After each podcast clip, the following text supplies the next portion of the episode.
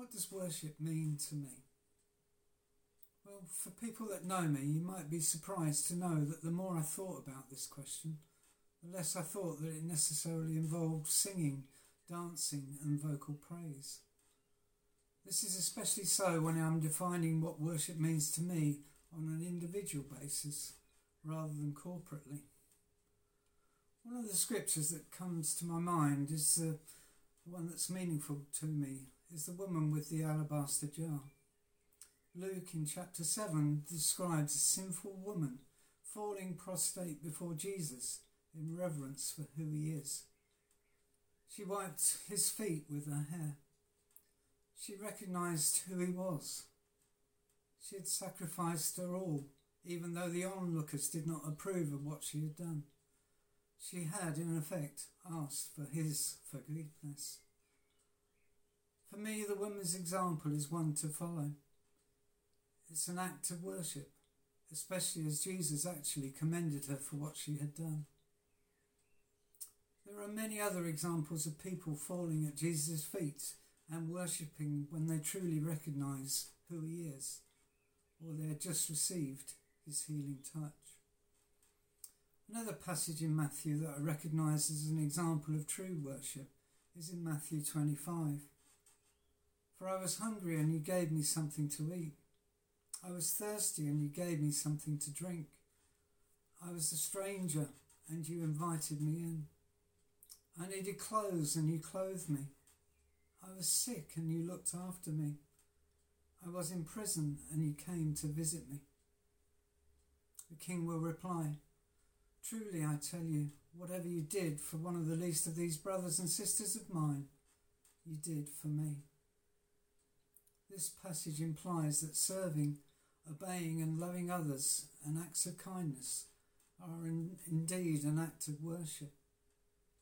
Therefore, I am all the more conscious that we can worship Jesus in our everyday lives, in our homes, in our streets, our places of work, and in our leisure activities. Worship is also acknowledging that without Christ we are nothing. John the Baptist's countercultural comment was that we should become less and he, that is Jesus, should become more. This is in John chapter 3, verse 30.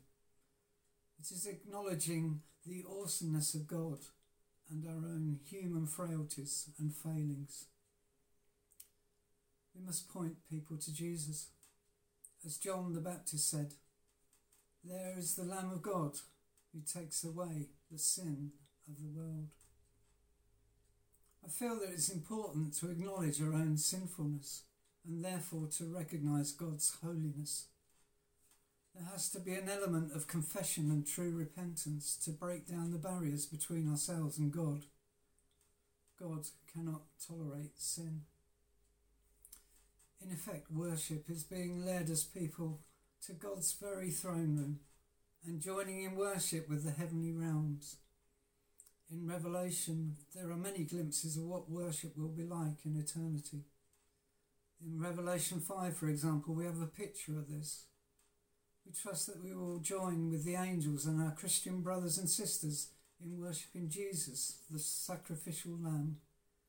He was once slain for the sins of the world and now exalted as King of Kings and Lord of Lords.